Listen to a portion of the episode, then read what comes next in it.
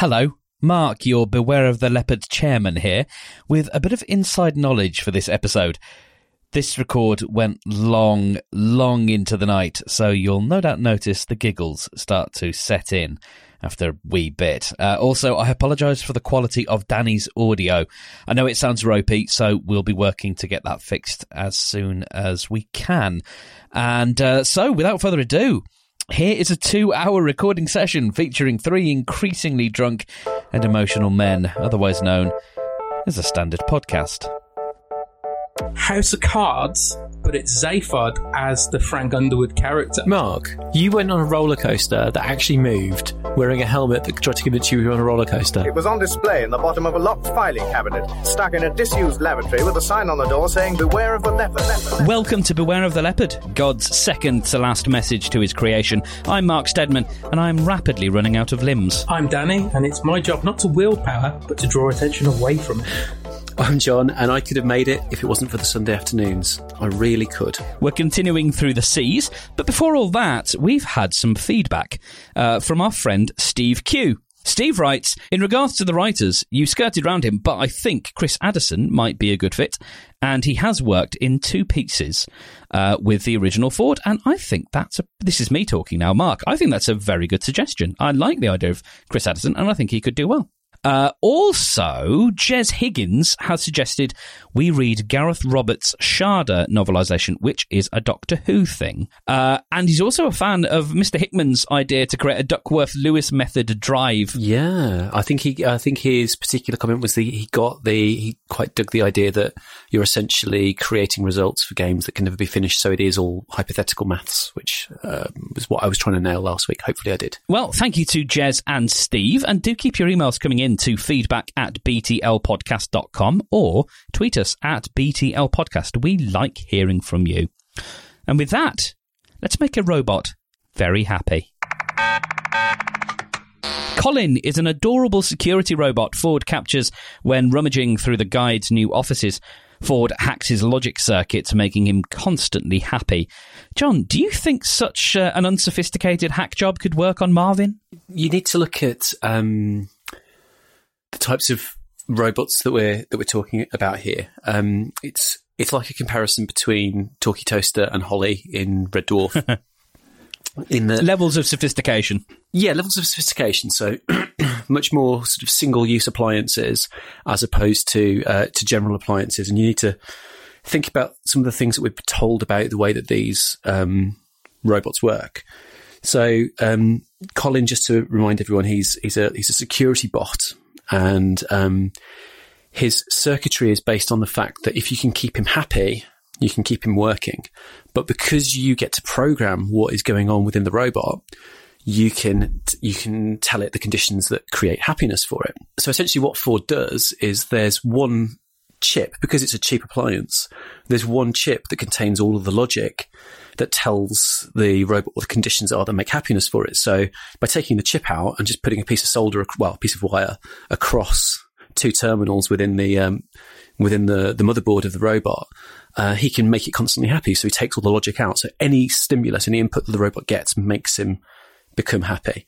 You can't do this with Marvin, I wouldn't have thought, because Marvin is a more complicated machine. So um, Marvin's got a brain the size of a planet, and he's got a genuine people personality, okay? So all of those complications would mean that this kind of brute force attack, I don't think would work on uh, on on Marvin if if what you wanted to do was to make Marvin happy, which is the the kind of the basis of your question. So the reason he's depressed is because he's essentially come to realize that he can never reach his full potential because he's trapped in a mundane existence that's been created for him. I think there's a lovely comment on happiness. The fact that you have to hack someone's logic circuits to make someone happy. Mm, yeah. And and there's that parallel between um, intelligence and happiness that Marvin has. The more the smarter you are, the more depressed you are. Mm. Um, and I, th- I, I, I don't think those are accidents. I think there's a definite um, there's a definite tension there, and there's a definite comment about what it means to be smart and what it means to be happy. I think it raises some interesting questions about uh, people linking intelligence with um, depression or sadness and stuff, and people very resistant to taking antidepressants because they think it's going to change them or diminish them or diminish their creative urge somehow. So I think it's a really interesting question. Like, if if you could hack Marvin to be more happy, would he still be Marvin, or would he be just a better version of Marvin? And would Marvin even make that choice if he could? Like, does he not? Does he not feel better being superior and sad than because he's got such disdain for all the other robotic life forms that are incredibly happy? I get the impression that he wouldn't want it anyway. This kind of idea of having the, the, the, the right to say to Marvin, well, because you're depressed, we know that this section of your brain we mapped um, in the um, the depression protocols of your of your genuine people personality. So we're going to just switch them off. And the idea that you you don't have the right to do that, I think that that does tie back to that idea of um, the, the, kind of the period of electroshock therapy. I know it still still happens in some places, doesn't it? Um, or or you know, kind of operating on people to to shut down things. It's this this idea that because he is our robot, we can just go in and and lobotomize the part of his brain that gives him depression. That's all about an outward uh, uh, about society looking in and judging people and characterizing people in certain ways and forms of social control and people saying that it's it's not normal for you to be depressed and it's annoying us so we're going to switch off part of your brain because we're because we're allowed rather than a, a, a approach that's centered on him that says do you do you, do you want some do you want some help? And how could how could we help you? And how could we help you feel more fulfilled um, and a lot of the electroshock therapy stuff comes down to those ideas about society saying, well, we don't want you to be gay or promiscuous or uh, all these things that people have, have had electroshock therapy for in the, in the past.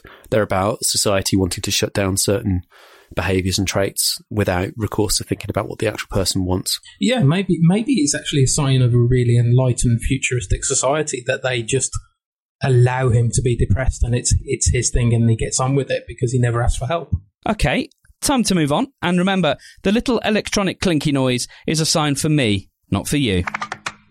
The CompuTeach is an electronic teaching aid that educates listeners to the radio series, along with a small boy, about the shoe event horizon. Like Colin, this machine can be made happy, but by means of a button being pressed. The pupil can also make themselves feel all nice by pressing a different button.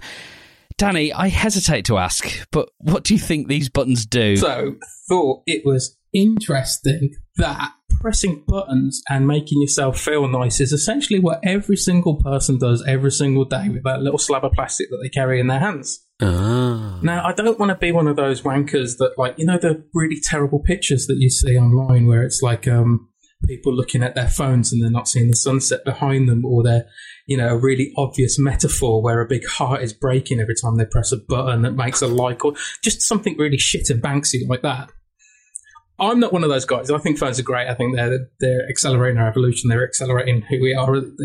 They they generally are good, but there is something to be said. The fact that we press buttons and we give another person a little thrill, a little bit of shot of adrenaline, a little bit of dopamine hit that they got accepted, and they press our buttons and they make us a little accepted, make us get a little adrenaline rush, we get a little notification. And the algorithms are designed to do that, by the way. They're absolutely designed to mete out these little bit of dopamine hits. If you haven't been on the app for a while, it will make sure that a status comes up that you have to check it. Um, so it metes out these little pleasurable hits like a like a dealer would if you were genuinely trying to get someone addicted to something. Um, not that that's a bad thing. I'm I'm unsure about the whole thing myself, but it's not entirely different to teaching somebody something and then giving them little dopamine hits or giving them little tickles in their, um, you know, dopamine receptors at all. So, yeah, if the future of learning is making people feel happy when they get things right that doesn't involve a social acceptance or acceptance from a uh, authority figure, I'm all for it. That's really nice. We've talked a lot about computers already, and we'll be doing so again shortly. So, I wanted to throw in a personal recommendation uh, to our list of great Audible listens, After On is a book by Rob Reid that came out in mid 2017. It tells the story of a small startup bought by a large mega corporate social network that gets deep into quantum computing and artificial intelligence. It's a well researched, wonderfully characterful novel and is read by a great cast, including John Hodgman, Felicia Day, and some heroes of podcasting. If you'd like to pick this up, you can do so and get started with a free trial of the Audible service by going to audibletrial.com slash leopard. Now, uh, not only do you get a free audiobook and the chance to check out their extensive library, but you can also help support our little show. So go do it now. audibletrial.com slash leopard. And with that, let's pop the telly on.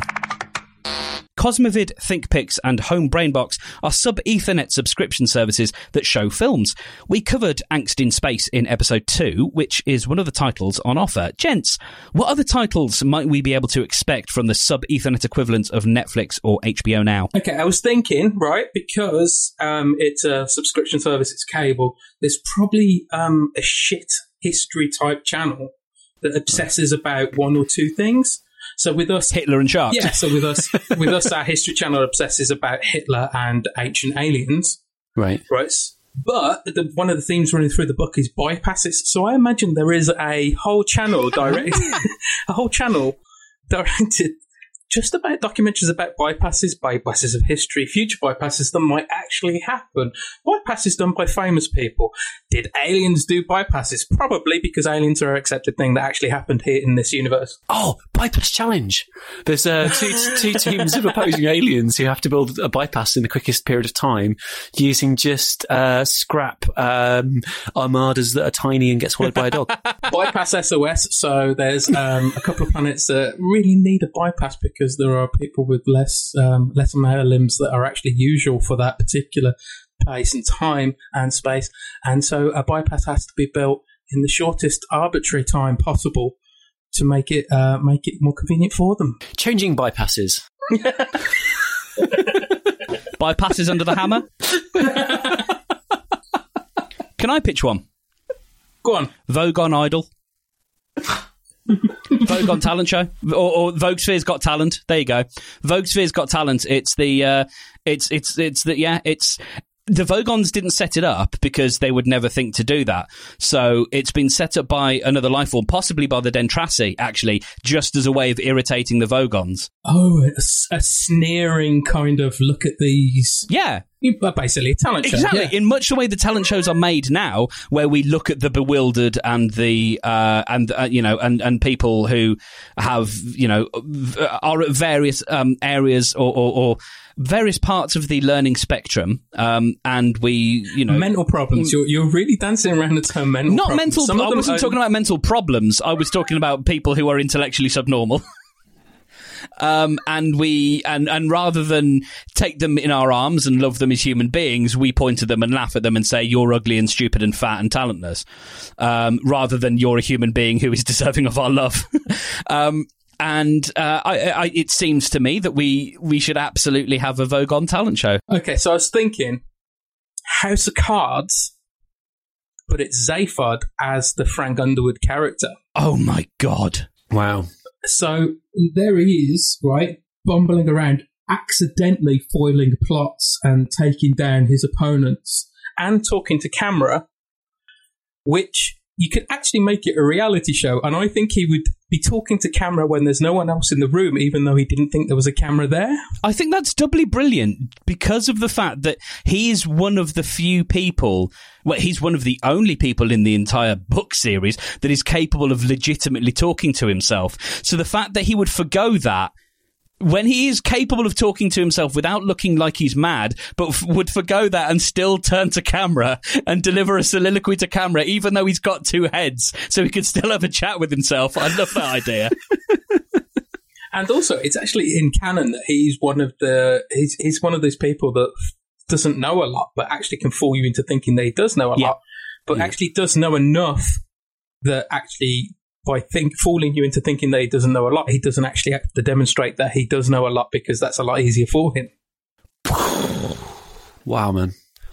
I think when we when we think about your Netflixes um, and your and your HBOs, we tend to think about quality series. So we do look at we do look at your Sopranos, your Wire, Game of Thrones, and all those. You sorts of things. haven't Oh, watched yeah. Angst in Space. I can't believe it. It's it's brilliant, you know. But actually, Netflix is a clearinghouse for a lot of shite. Oh yes, especially in the UK. Uh, but even things that are things that are Netflix originals, you know, basically there is stuff on there that is um, straight to video, dross, um, even some stuff that's by mainstream uh, actors. So without without wanting to to sort of steal from Stedman too too much, I was thinking there would definitely be a lot of Vogon poetry shows. Now, are you thinking that would be Vogon poetry readings, or would they be adapting Vogon poetry and turn them into dramatic series? Oh my god, I hadn't. I, I just got as far as Vogon poetry readings. So the Netflix the Netflix originals of um, Thy Micturations Are to Me. Stedman, you are incredible. Take a bow. Right. Most popular TV program at the moment, guys, what is it? The Bake Off. Oh, come on. The most popular TV program in the world at the moment. Game of bypasses. Game of Thrones. Right. Yeah, it really is. Yeah, yeah. Right. I wasn't sure if you were waiting for the ironic answer or not. No, no, no, no. It's set in the past uh, uh, with uh, forgotten technologies and uh, primitive um, codes of honor and, and systems, right? And it's a multi-sprawling epic about, well, the the pursuit of power. Mhm. So these aliens, these advanced technologies, are watching a drama set in present-day Earth in something foreign calling. I don't know. Uh, let's call it IKEA right? About Right. the uh, machinations and the pursuit of the um, the to be the chairman and the CEO of IKEA, Right. and we call it Game of Chairs. It's one of those. It's one of those jokes that everybody claps but not laughs. Yeah, at. sorry, it is one of those. It's a, it's a, ah, that was humorous. I'm still thinking of like bypasses home and away. I'm still thinking. That's just adding bypasses to the name of a show. Bypasses, bypasses EastEnders. Don't be silly. I'm a bypass. Get me out of here. Bypasses Emmerdale Farm. Emmerdale used to be called bypasses Emmerdale Farm. bypass nine oh two one oh. the sub Ethernet. Can you just situate this for me in uh, our technology that, that's in the real world, like our moon? Um, did Ethernet, E T H E R, net, exist when Douglas was writing about ether? Um, uh, now, almost certainly, because I think Ether, Ethernet is is a very old technology that we still use. Uh, it is just that you know the wired technology for connecting computers. Um, but I So he was he was consciously doing a riff on. Well, actually, see, I don't know because he wrote that in 1978, 9. and and it wouldn't be a common thing to know about, would it? No, exactly. So the technology probably existed, and at the time, I don't think he was a fan of technology. I think he was a late comer to it, or not. Not you know, not a. He wasn't a luddite. He just he didn't know or care that much about it, and then I think he grew to have an interest. So I would argue he probably, although uh, the technology almost certainly existed, he probably didn't know about it, and so he took the idea of something in the air, and and that being a good way of of having something because it was it was originally just the sub ether, um, and the Yeah. sub ether net then then came along. I think it actually came along in book. F- oh no, it was in book three. Th- oh no, no, I actually think the sub ether net was book four. And so he's he's essentially invented something that Hedy Lamarr had invented in the 1940s. Exactly. Right then, back to computing.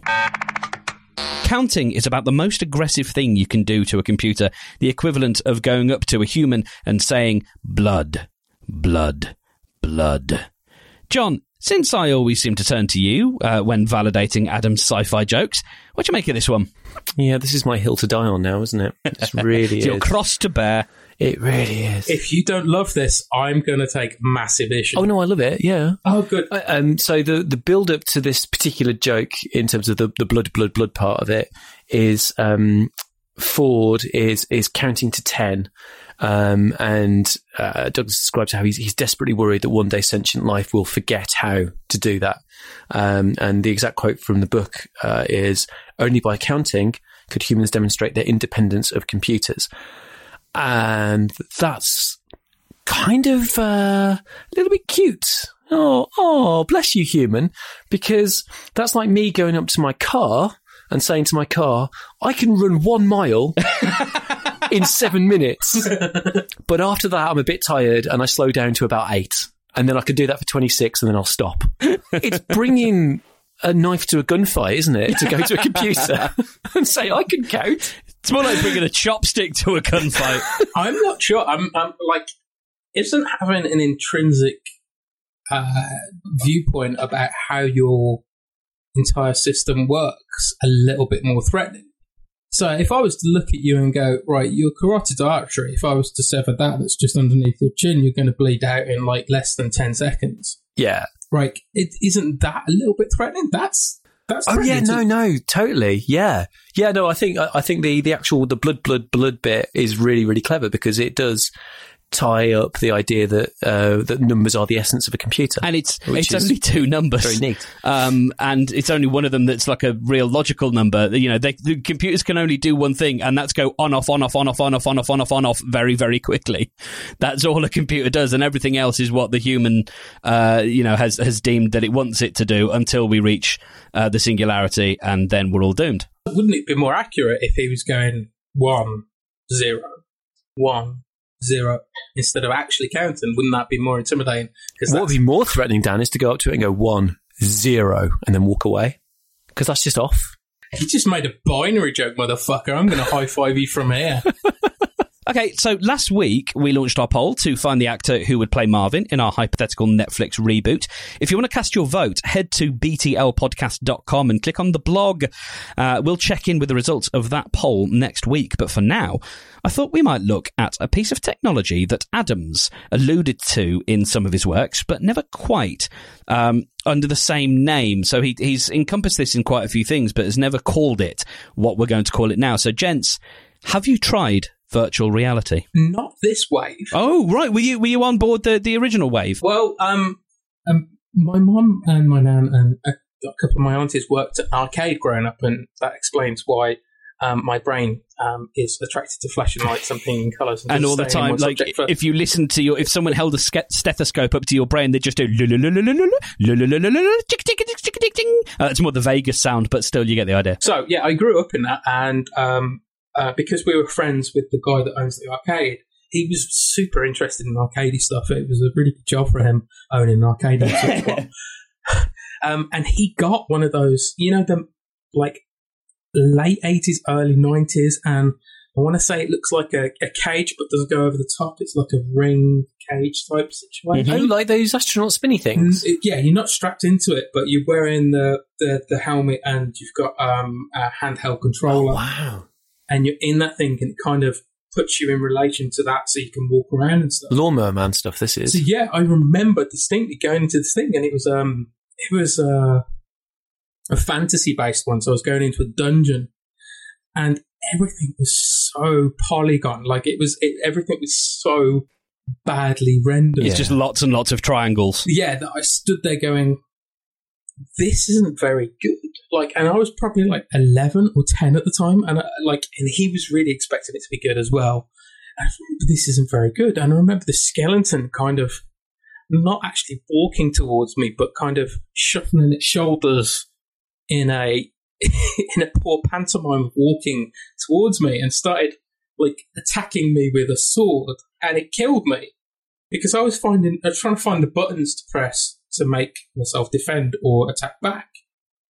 And then when I took the helmet off because I died, he was like, "Why didn't you swing your arm about and actually fight him?" I was like, "Well, I didn't know I was supposed to swing my arm about. I was trying to push the button to kind of make me fight the person." But that's the thing, isn't it? Is like with a with a game controller in your hand, you can project yourself fully into a game that's happening on the screen at a level of abstraction several feet from you, and you know that pressing X is going to fire the gun, pressing circle is going to get another gun out, and that becomes an extension of your physicality without the weird artifice of of shutting out the outside world to stand in a less um, sophisticated environment. I did. Uh, I did some VR at Alton Towers last year. Oh yeah. Where I also had one of the best mixed grills I've ever had. or did you? so yeah, indeed, that's a genuine fact. It was actually like the meal that Anakin and Padme have in uh, Revenge of the Sith, where there were apples floating at your face, pieces of bacon, and you're picking them out of the air. That's one of the worst eating scenes on film. No, actually, that's true. I went to Drayton Manor and uh, did a VR called Plowman's Lunch. oh my god, have you have you played Plowman's yet? It's amazing. It's like the cheese is really there. I did I did a, a virtual reality roller coaster, which was, in fairness, pretty cool. So Air, for those uh, listening in the UK, is uh, was a decommissioned ride. They they got rid of it because it was kind of boring. It was a nice ride, and, and you're basically the the, con, the the conceit was that you're flying, and so they just took the same ride, and I think they left it exactly as it was, put up some new decals, and bought a bunch of Oculus Rifts. Uh, and I'm glad to say they do go round with antiseptic wipes before they hand you the device. Um, but yeah, you basically you strap this thing on your head and then you're in space, and it was quite cool. Mark, Mark, you went on a roller coaster that actually moved, wearing a helmet that tried to convince you you were on a roller coaster. No, did, no, it didn't try to convince me I was on a roller coaster. It tried to convince me I was in space. One of my friends at uni has got a series of photographs from every major roller coaster in the UK between 1997 and 2000 of him taking trips on roller coasters. and he was quite he was quite straight edge. Apart from that, he would like he'd not drink for months at a time and then go and take trips on roller coasters. Oh, literally trips on roller coasters. Yeah, yeah, yeah, yeah. Oh my god. his yeah, tits. no, no, no, Off his tits. no. To be fair, if you're tripping on a roller coaster, you need a couple of months off to kind of just process the shit that you saw. like he wasn't being straight edge about that. He was being quite healthy. was being to his pragmatic. yeah. So, Mark, here's an idea. Hmm. So I could go to Alton Towers, right? And at the Alton Towers, Oh, there is you're just going to sit and make fun of me, aren't you? no, no, no. Listen, It was funny that you were going to, and it's funny that he called you. I was going to make a serious point, but Go for it. Go on. I'm receptive to your point. I feel like I need to come up with something where I act like a dick now, just to live up to expectation. No, um, so I could go to Alton Towers, right? Mm-hmm. There is a place at Alton Towers called the CBeebies Land, Sure. which is um, age appropriate roller coasters for age appropriate small people. Sure. So this is where characters such as Postman Pat will uh, engage in low stakes uh, rides like driving around in a van and dropping off letters. Yeah. Could I put an Alton Towers Oculus Rift on and pretend that I'm on a roller coaster and just sit on there with my kids? You absolutely could, but I don't think the two would match up. So it- it would be like trying to, it would be like trying to put any film on and then playing uh, uh, Pink Pink Floyd's The Wall to see if it syncs up. Because it's almost certainly the two experiences are not going to sync up. Because you'll be there having a nice little trundling along ride. So your your kid's going to be there going, "Oh look, Postman Pat special delivery service," and it'll be going, But in the VR helmet, it's training day, right? And you're you're cruising around South Central with a corrupt police guy that's smoking, making forcing you to smoke PCP. That's brilliant. You could definitely do that. Mixed ability theme parks. Right then, who's ready for lunch? In the book and TV adaptation, when our heroes head to the restaurant at the end of the universe, they're greeted by a talking cow who offers various parts of his body for the guests to enjoy. So I have to ask, Danny, would you eat a talking cow that was bred to be charming and extremely edible? Yeah, I've put a lot of thought into this, and yeah, yeah, I would. Yeah, of course I would. Why wouldn't you? I mean, at least for the first time, just for the crack, just for like Just for the experience of it all. Uh, yeah, just for the experience of it, just because you'll probably never get another opportunity to do it. You might as well do it.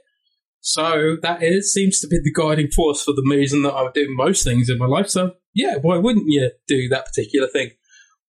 But okay, when you break it down morally, I'm actually morally a vegan.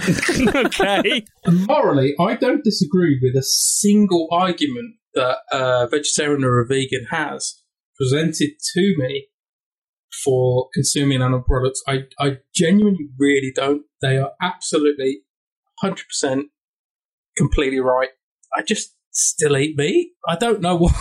I haven't been a vegetarian as long as John has. I, I am still bound up in ethical problems every day. Buying a pair of shoes is a fucking minefield because try and get a pair of kicks that don't have any leather on them. and I'm not a vegan, but I'm very aware of like encasing my body in like other things' skins, Yes.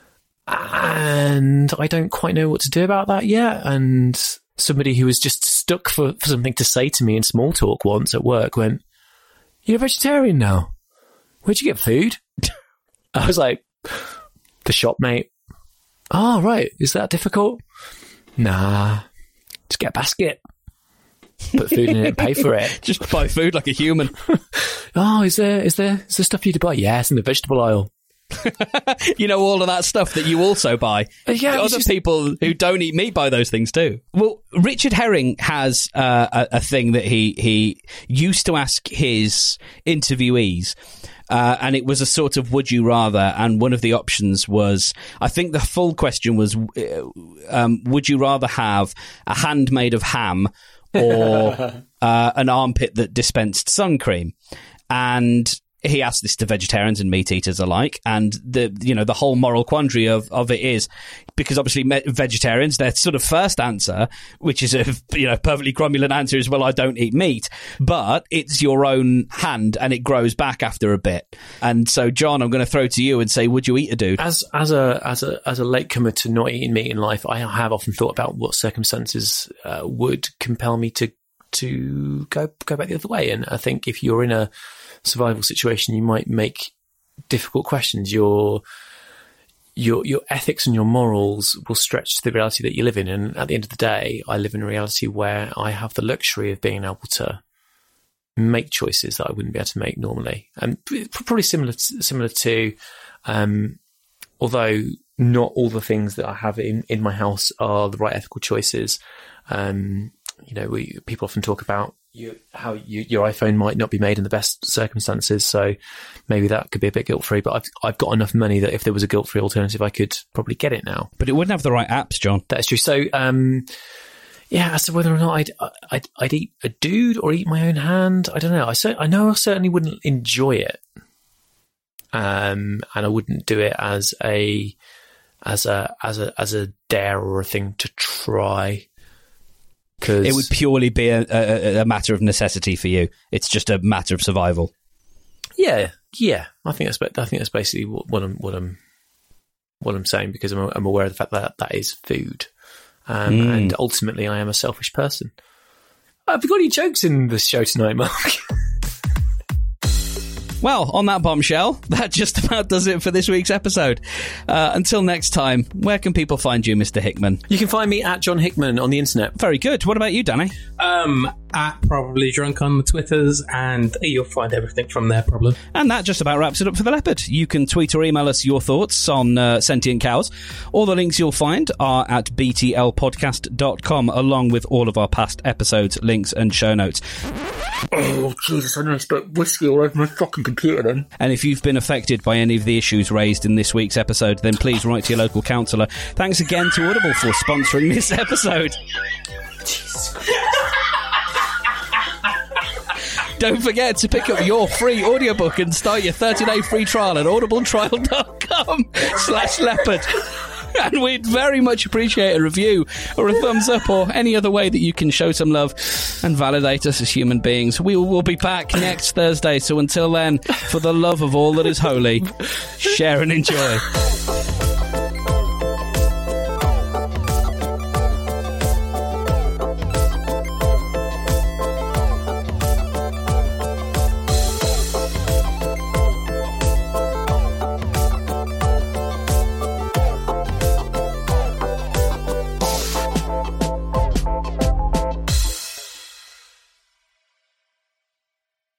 I know it was in the script. I was keeping it together, and then suddenly you went sentient cows, and I just fucking oh, I was just taking a belt of whiskey, and it was just burning in my throat because I couldn't swallow it.